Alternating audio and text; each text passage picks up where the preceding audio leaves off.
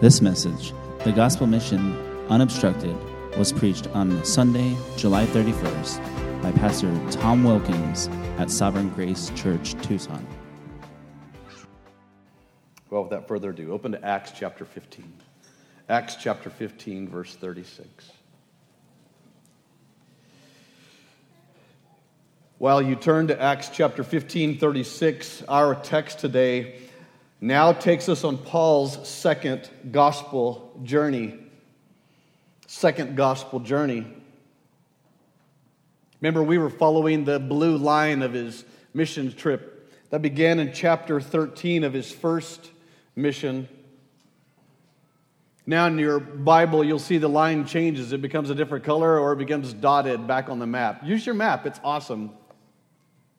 But chapter thirteen until where we are now, that first journey included this, God's initial call and sending of Barnabas and Saul, who's now Paul, out of Antioch, out of the Antioch church. Their preaching of the gospel on the island of Cyprus, their encounter of a false prophet, one son of the devil is quoted in there, as Paul calls him. Saul becomes Paul in reference in Acts.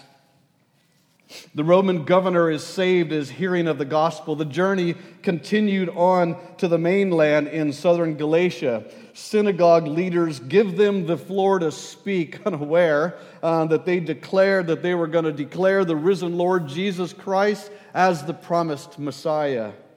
The historic turning point in church history in which the gospel begins to radically go to the Gentiles makes its turn, and world evangelism explodes.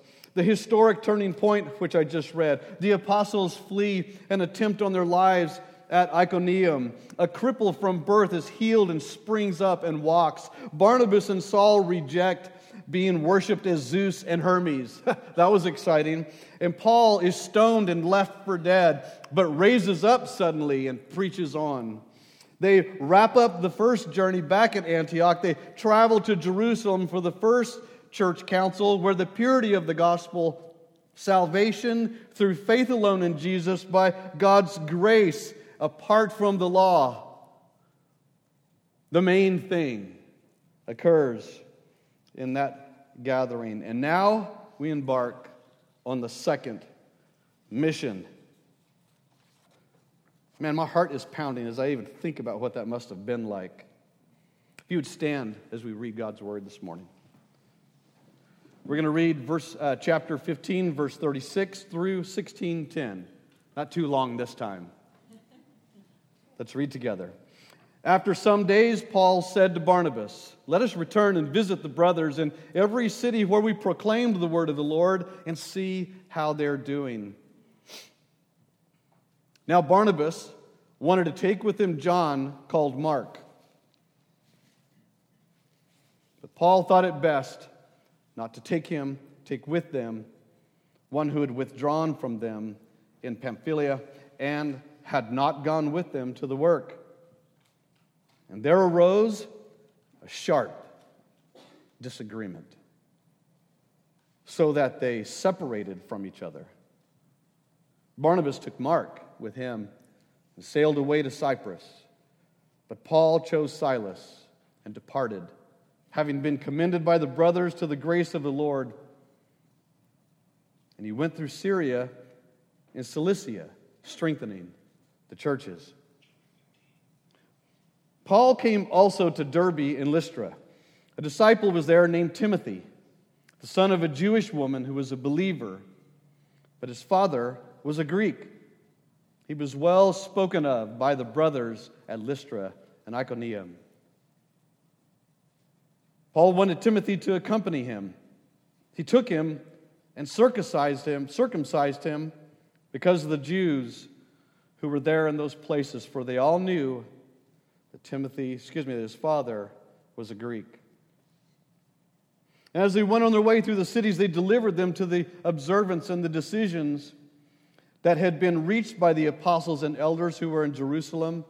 So the churches were strengthened in the faith, and they increased in numbers daily. You may be seated. Please pray with me.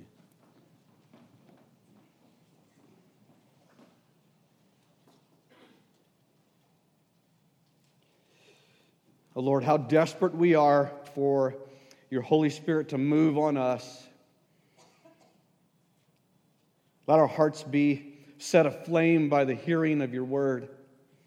Let us be affected, but changed forever. Not just affected, not just moved, but that we'd be different at the hearing of your word. That's your work. That's your delight, that we would hear your word and that we would become more like Jesus. Accomplish that this morning. Lord, help our minds. Help our souls see and hear what you're saying. Jesus, be exalted. And it's in your name we pray. Amen. Well, you all have heard the phrase Christmas in July. Well, this is our first July to live it out in Tucson. And my goodness, it's an oven here. We thought El Paso was hot. But any given moment, you guys are a good four, five, six degrees. And that's a big deal, isn't it? You go from one oh two to like one hundred billion. It's really hot. My math is a little off. Christmas in July. There's a song at Christmas that I love. I heard the bells on Christmas Day. Let's hear the words together. I heard the bells on Christmas Day, their old familiar carols play. And wild and sweet, the words repeat of peace on earth and goodwill to men. I thought how, as the day had come, the belfries of all Christendom had rolled along the unbroken song of peace on earth and goodwill to men. And in despair, I bowed my head. There is no peace on earth, I said, for hate is strong and mocks the song of peace on earth, goodwill to men.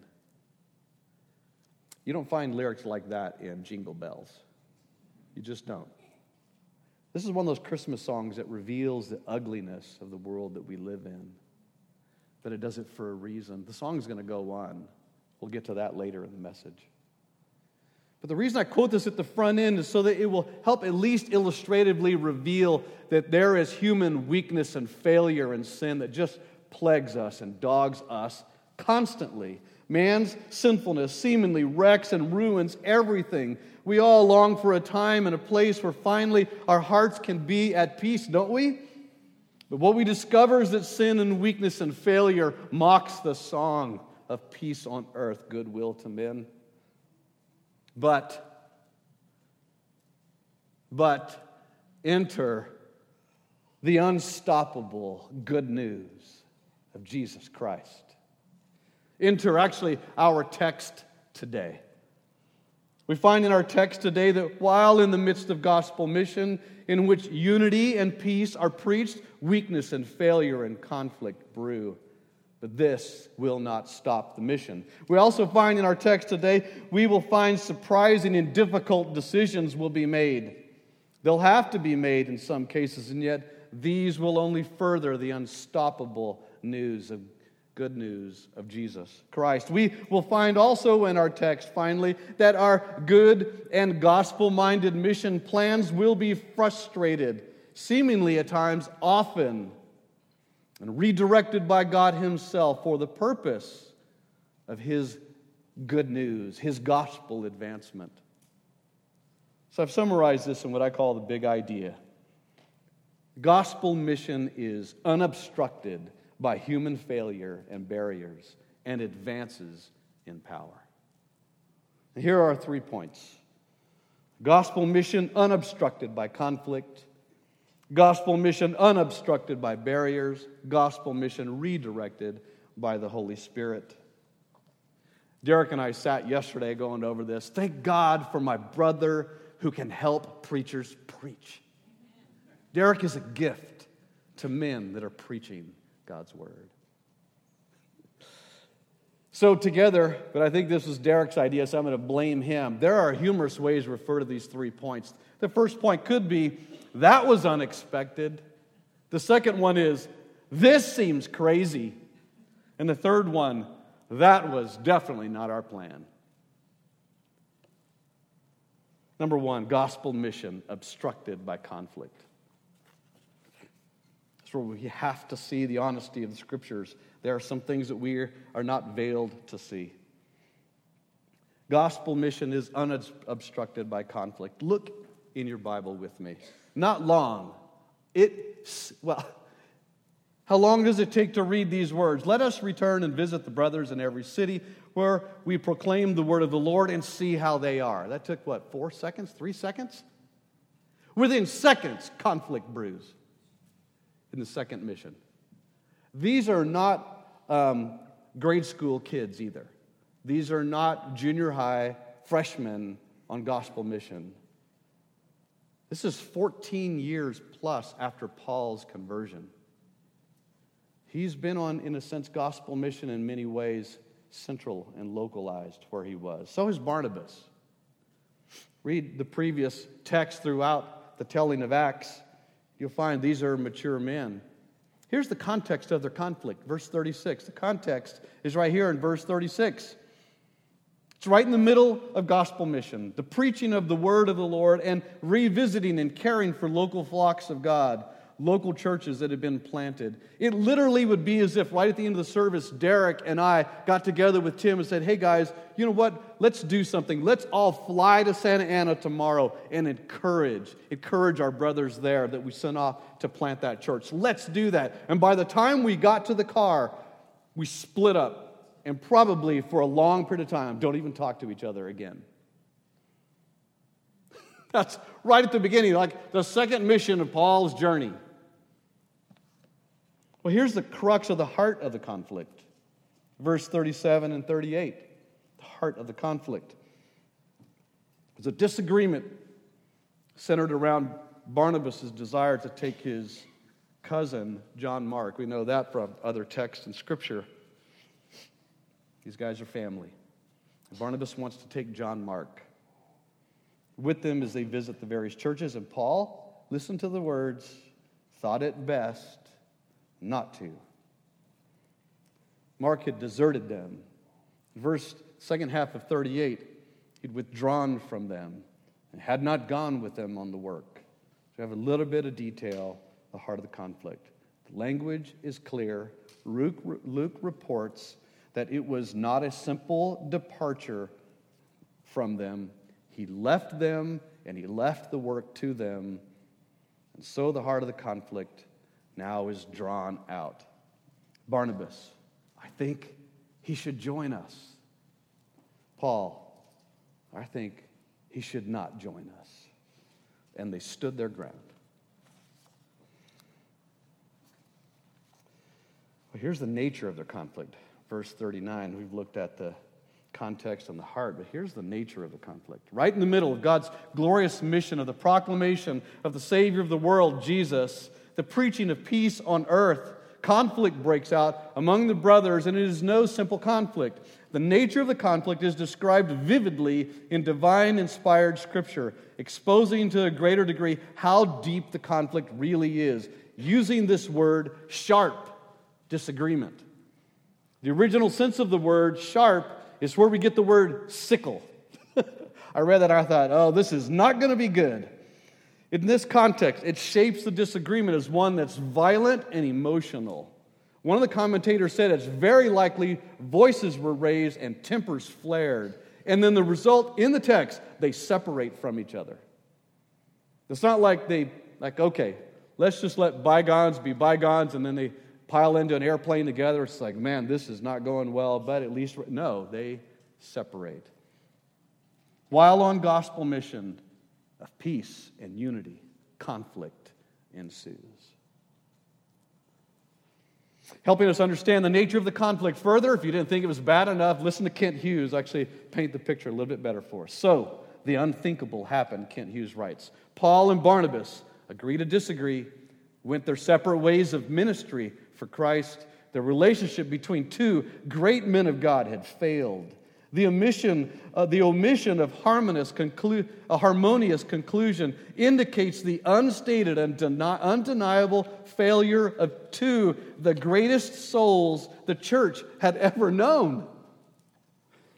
The honesty of the Scriptures, when it peels back and lets us see, we're unshielded for the reader.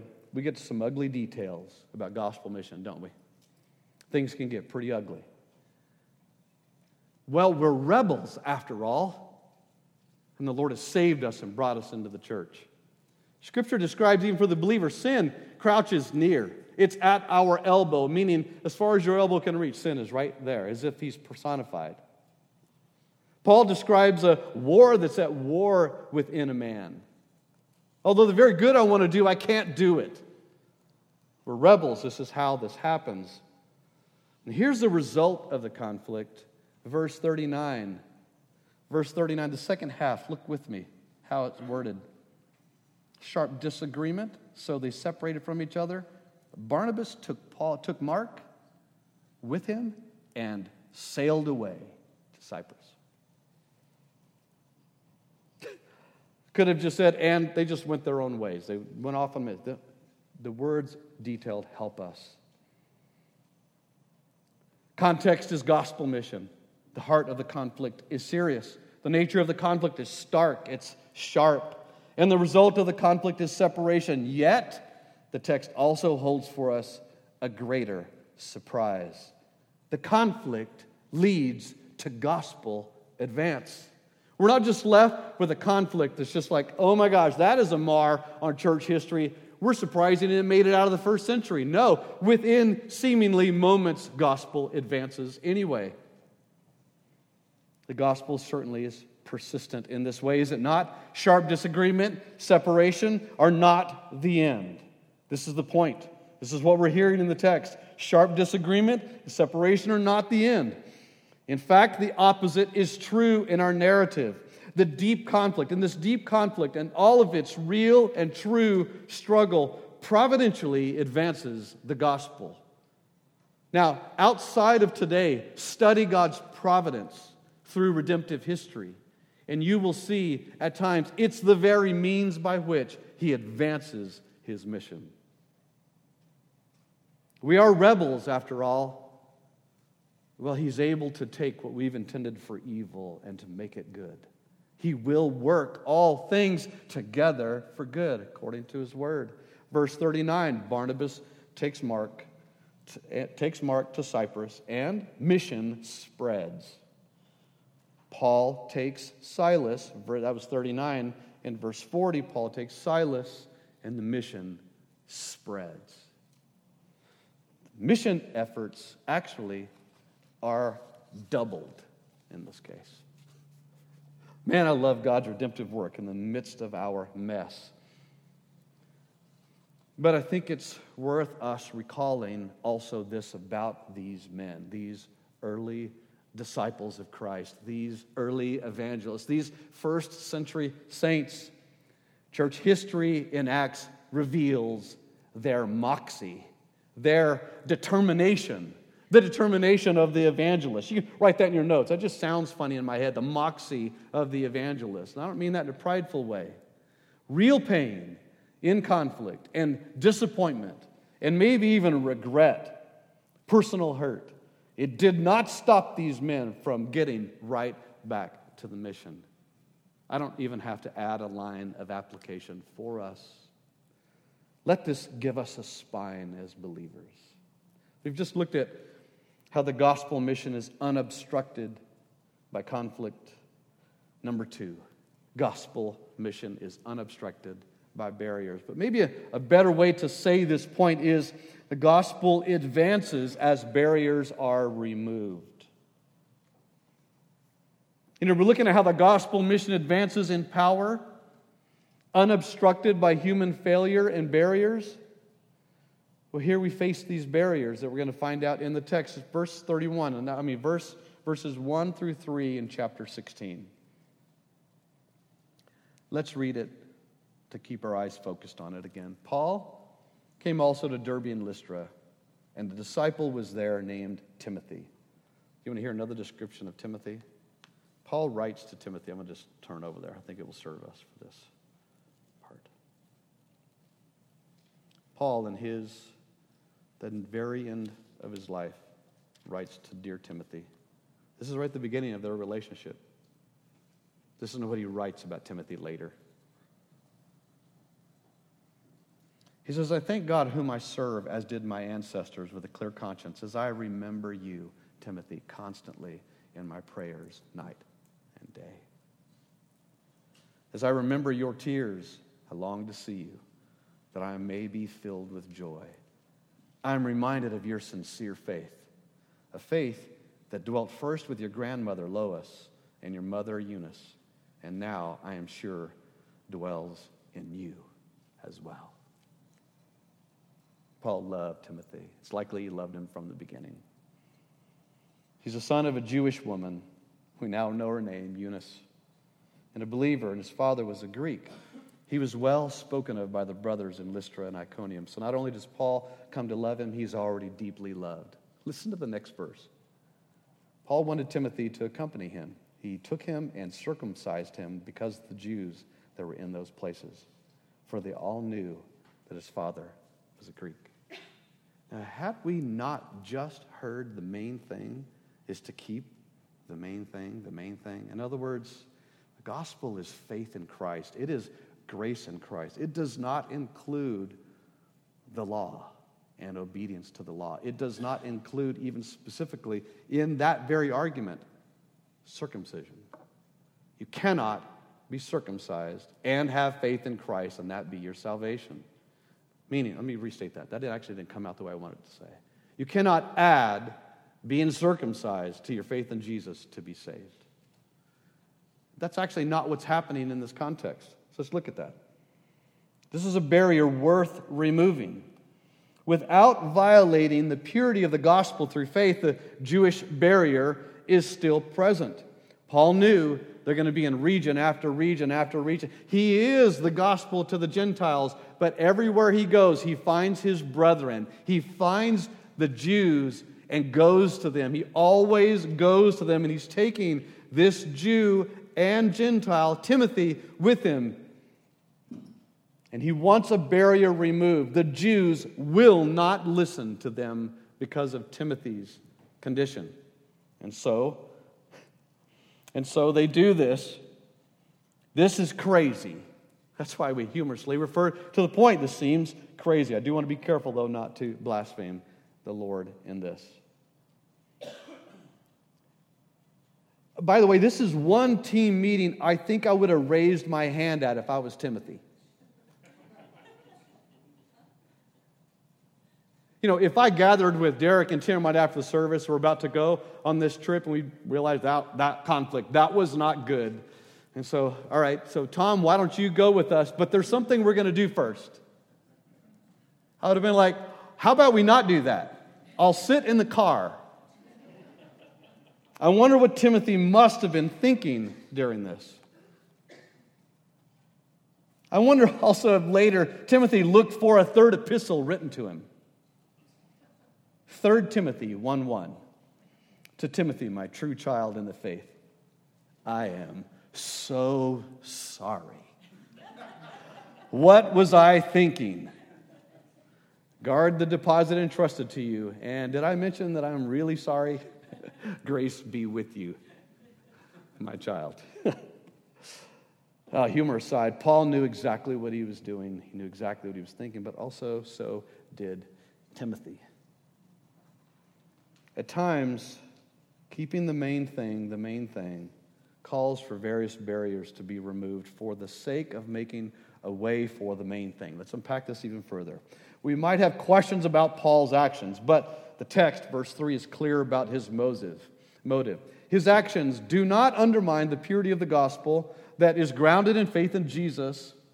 He has not added a law or a command to uh, a command also to faith in Jesus, but rather is removing a human roadblock that would keep them from be- declaring the purity of the gospel of faith in Jesus.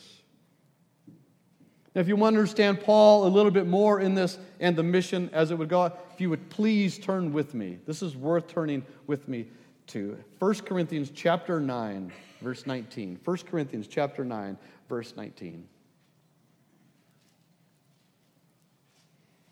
Paul writes to the Corinthians this, for though I am free from all, I have made myself a servant to all, that I might win more of them.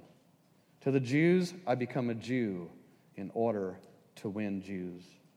To those under the law, I became as one under the law, though not being myself under the law, hear that clarity, that I might win those under the law. To those outside the law, Gentiles, to those outside the law, I became as one outside the law, not being outside the law of God, but under the law of Christ, that I might win those outside the law. To the weak, I became weak, that I might win the weak. I've become all things to all people, that by all means I might save some. Now hear verse twenty-three. I do it all for the sake of the gospel, that I may share with them in its blessings.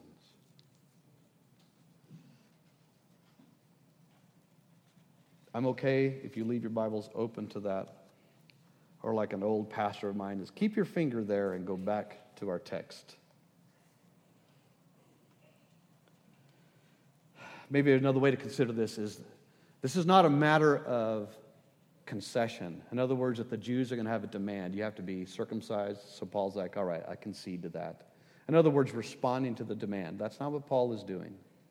But rather, this is, instead of concession, this is a matter of convenience or conveyance. What I mean by convenience is not just an easy way, meaning making a way, the conveyance of the gospel, making a way for the gospel. Paul does this. Remember, he says, for the sake of the gospel, removing barriers to gospel advance, not changing the gospel to make it easier and palatable. Like, okay, faith in Jesus plus circumcision. Now, you guys listening? No. Circumcision, Timothy will take care of this so that these men and women can hear they need to believe in Christ to be saved. They're not listening at the front end. Let's try to get them to the back end. For the sake of the gospel includes Paul's mind making a way, including in Paul's mind and his thinking, making a way for the gospel to actually get to the Jews in regions that they will visit. Gospel mission advances unobstructed as barriers are removed. And our text reveals that. And look at what the result is in verse five. So the churches were strengthened in faith, and they increased in numbers daily. In verse forty-one of chapter fifteen, Paul went through Syria and Cilicia, strengthening the churches. The result is the gospel advances and the churches are strengthened. So now we've considered how gospel mission continues on in conflict. It pushes through the barriers actually by removing them. But the gospel mission is redirected now by the Holy Spirit. This is not what we planned, is this whole summary in this section. In that big idea, the gospel mission advances in power is the emphasis. In power is the emphasis. The gospel is able to advance unobstructed because it is Holy Spirit directed. It's empowered and directed. Verses six and seven, look with me. And they went through the region of Phrygia and Galatia, having been forbidden. Did I miss this part of the text earlier? Man, I'm so, I'm getting used to my new Bible that Derek gave me. Thank you. Let's just read it. Um, let's read it all together. I don't mind rewinding because I think you all need to hear this. And they went through the region of Phrygia and Galatia, having been forbidden by the Holy Spirit to speak the word in Asia. And when they had come to Mysia, they attempted to go into Bithynia, but the Spirit of Jesus did not allow them. So, passing by Mysia, they went down to Troas. And a vision appeared to Paul in the night. A man of Macedonia was standing there, urging him, saying, come over to Macedonia and help us. And when Paul had seen the vision, immediately he sought to go on into Macedonia, concluding that God had called us to preach the gospel to them. So verses six and seven reveals that the gospel now advances by the redirecting of the Holy Spirit. Earlier we considered how gospel barriers needed to be removed. We know that it had moved its way through conflict, but now we hold that the Holy Spirit himself is the obstacle. So they've run into another obstacle, if you want to call it that. There is a barrier to gospel advance, and it is God himself on the scene. There are two times in the text. They are on their way of gospel mission, and the Holy Spirit forbids them using that word. And then in the very next, that's in verses six, and then, but also the end of seven, but the Spirit did not allow them in another case.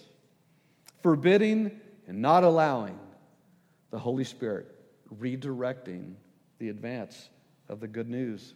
The Spirit is at work in moving, speaking, directing, coordinating, carrying out, silencing them, barring them, calling them. It is clear.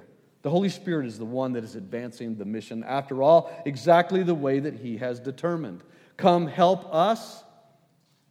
This is not their plans. This Macedonian call, this was not their plans. This was not their original plan. They had a completely different plan. In fact, you can go back and look at your map. And if we zoomed in using our fingers as you swipe in, do you know what? I will walk up to photos on my fridge and try to swipe them to zoom in. It's just the world that I'm in. Well, in this case, we zoom in on our map of Paul's mission. We follow that line to this area where he was going to go. And it's like a squiggly, like back and forth. It's like, I don't know where I'm going. I don't. It's actually the way I drive home sometimes. I, I drove around this neighborhood, and, it, and it's because of the hiccup. Because Paul is wanting to go here, and the Holy Spirit says no. Paul says, all right, then we're going to go here. And the Holy Spirit says no and sends them here. How many times our G P S would have said, recalculating? At the Lord's direction. This is not their original plans, but it is certainly God's plan. Paul's response to the vision is not like mine. It's immediate submission. I would have already been provoked at the first change. Ask my wife. I don't handle change very well. I'm on my way. I got my bag. I'm headed out the door. She says, very kindly, because she knows me after thirty-seven years, honey, can I ask you to do something before you leave? And privately, I'm like, welcome to my family. Pray for my wife. You know, I would have already been offset by the first change, but they're not the third change in this. Paul responds immediately. Remember how we referred to the evangelists and their moxie and their determination? You know what they won't do? They won't ignore the Lord's call. They listen. At least we know in this text, these are not perfect men. These men have courage. They have courage more than we can even measure. And yet there's a discernment that they carry as well. And it's a gift of the Spirit. And we'll know his voice, verse ten. And when Paul had seen the vision, immediately we sought to go to Macedonia. You know what's a sweet insert in the text? The word we. Luke is now on mission with them as he writes this letter. If you didn't know, that's actually where he comes in. So immediately we. So Luke joins the team, and Paul immediately responds, and they go to Macedonia, concluding. And here's what moves their motivation, concluding that all that had just happened was God calling them to preach in Macedonia. Paul got it. I don't know what the Lord is doing. I don't know what the Lord is doing. Oh, I know what the Lord is doing. It's him redirecting us to go to Macedonia. Well, now that we've looked at how gospel mission advances through conflict, through barriers by removing them, and now through the redirection of the Spirit, let's ask ourselves, let's consider how we can apply what we've learned. I'll bet along the way you've already privately have been feeling conviction, hopefulness. But let's talk about some spe- specific things. Going back to chapter fifteen, verse forty-one, let's look at it together. And we went through Syria and Cilicia, strengthening the churches. That's right on the heels of conflict. So let's ask ourselves this question. Do I believe that God is powerful enough to strengthen our church, this church, in the face of even in the middle of or even after deep conflict? Do you believe that? Do I believe that? That the Lord is powerful enough. He's powerful enough to strengthen our church no matter what will come in conflict. I would love to say, I'm ready for it. Conflict is the last thing that I want, though. Do I believe that He will turn beauty into ashes after difficult situations? If you're a Christian and you've been in churches long enough, I'll bet there's conflict in your past. You actually may be here doing an age-old conflict back then. It's possible. Do you believe He's able to turn that around and that beauty emerge again? Am I able to trust God and to grant grace and strength even for deep conflict? Can we be so resolved and have a spine granted only by God and respond in loyalty and love towards others? You know, there is a great reconciliation at some point, and that reconciliation is not in our text. Paul will later refer to Mark as being very useful to him. At the end of his life, somewhere along the way, Mark and Paul. Can you imagine how Mark may have felt? You know, my cousin, you know, he, he wants me on this mission trip, but Paul, he doesn't want me. How long that must have lingered. Something happened along the way in God's mercy. And those men are reconciled, and Mark is back on. Do you know what Mark we're talking about? The gospel writer Mark. God is able to redeem that. Personally, we consider that maybe as a church, but now personally, you and me. You know what, before I go on, I have one more. Let's consider one more as a church. What is our attitude towards the church because of conflict we've run into in the church? And I don't necessarily mean this one, but it may mean this one. A private seething, yeah, I, this is this is horrible and I'm out of here. Or, that was horrible and I'm never going back. I'm never going back to that. What has become your attitude, maybe in the past, or what is becoming your attitude towards the Christian church? I grew up in the church. I have a family member right now. I don't want to be any part of the organized church. And he could give you a long list of reasons why. You know what? Half of the things on that list, I shared the same things, and at times shared the same heart, privately wondering if I'm ever even going to stay. Should we stay? What is your attitude? I'll let the Lord bring that to mind for you. Now, personally, are we willing to be honest about our own ability to do exactly what they have done?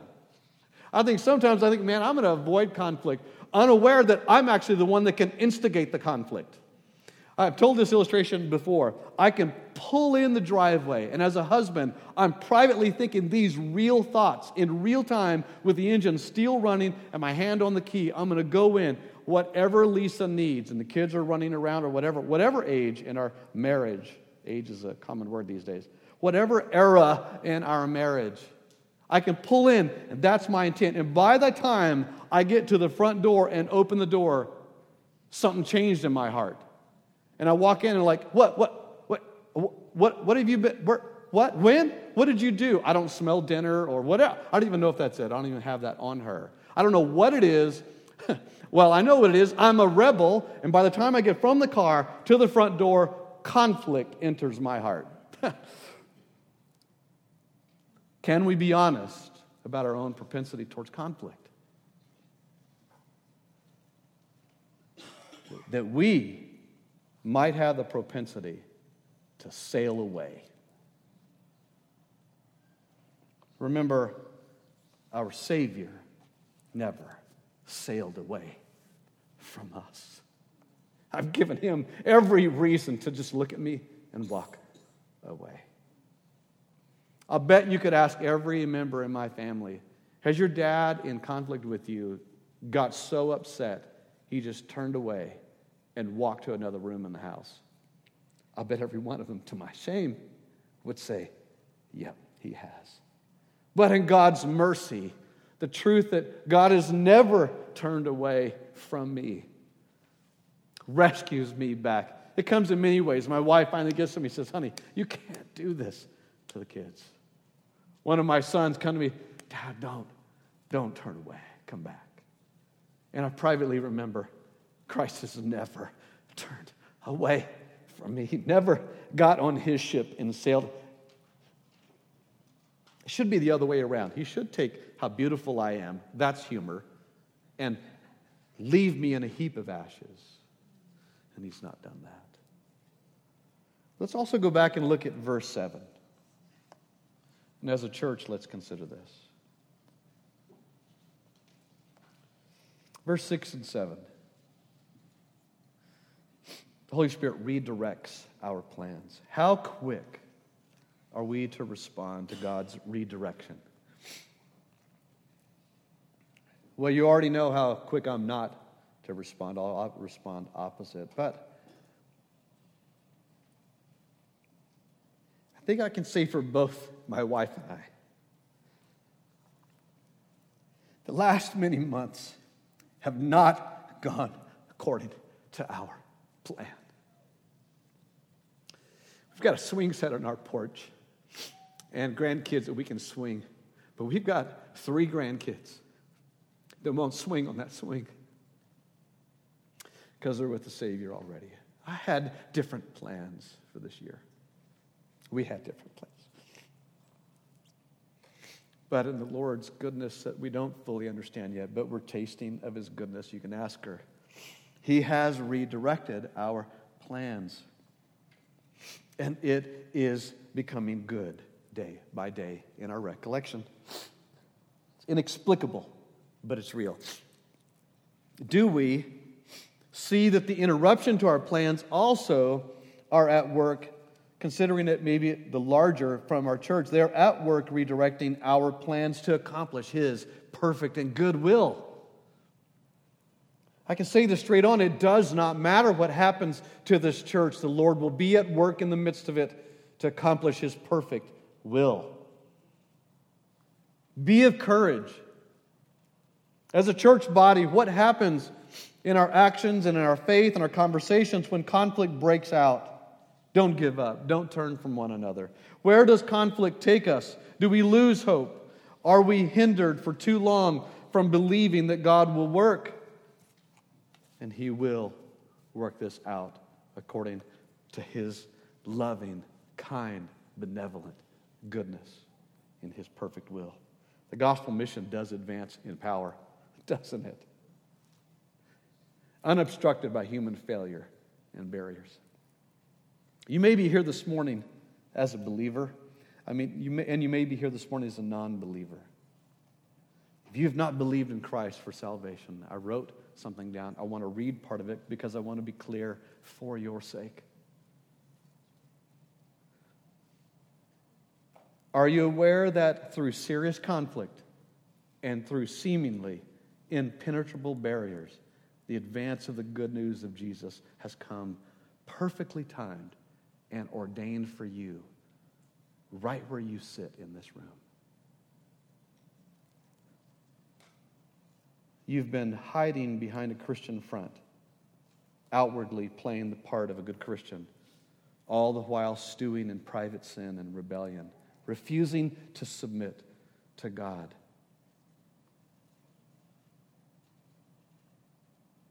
But He's delivered the good news to you. Christ has come to forgive you. Believe in Him.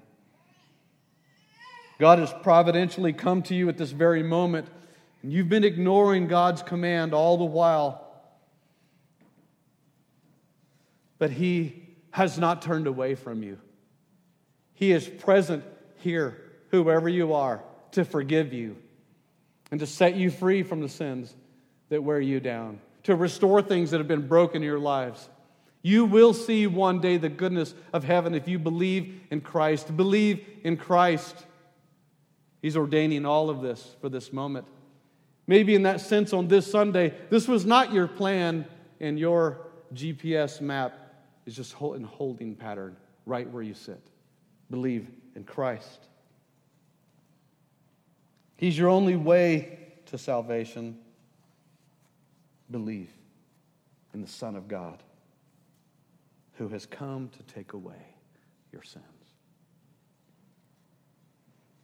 Now, I reserved the last verses of our Christmas song for this moment. But I reserved it for those in particular that need Jesus, and for those that have received God's mercy but need to know that he's still good. Remember the verse? It read like this: "In despair I bowed my head. There is no peace on earth," I said, "for hate is strong and mocks the song of peace on earth, goodwill to men." Then pealed the bells more loud and deep. God is not dead, nor doth he sleep. The wrong shall fail, but the right prevail with peace on earth, goodwill to men. The gospel will prevail for you. It will prevail in you. There is not a moment from today forward that the gospel will not prevail. It will not be put on hold. It cannot be taken away from you. Christ's firm grasp on you is permanent.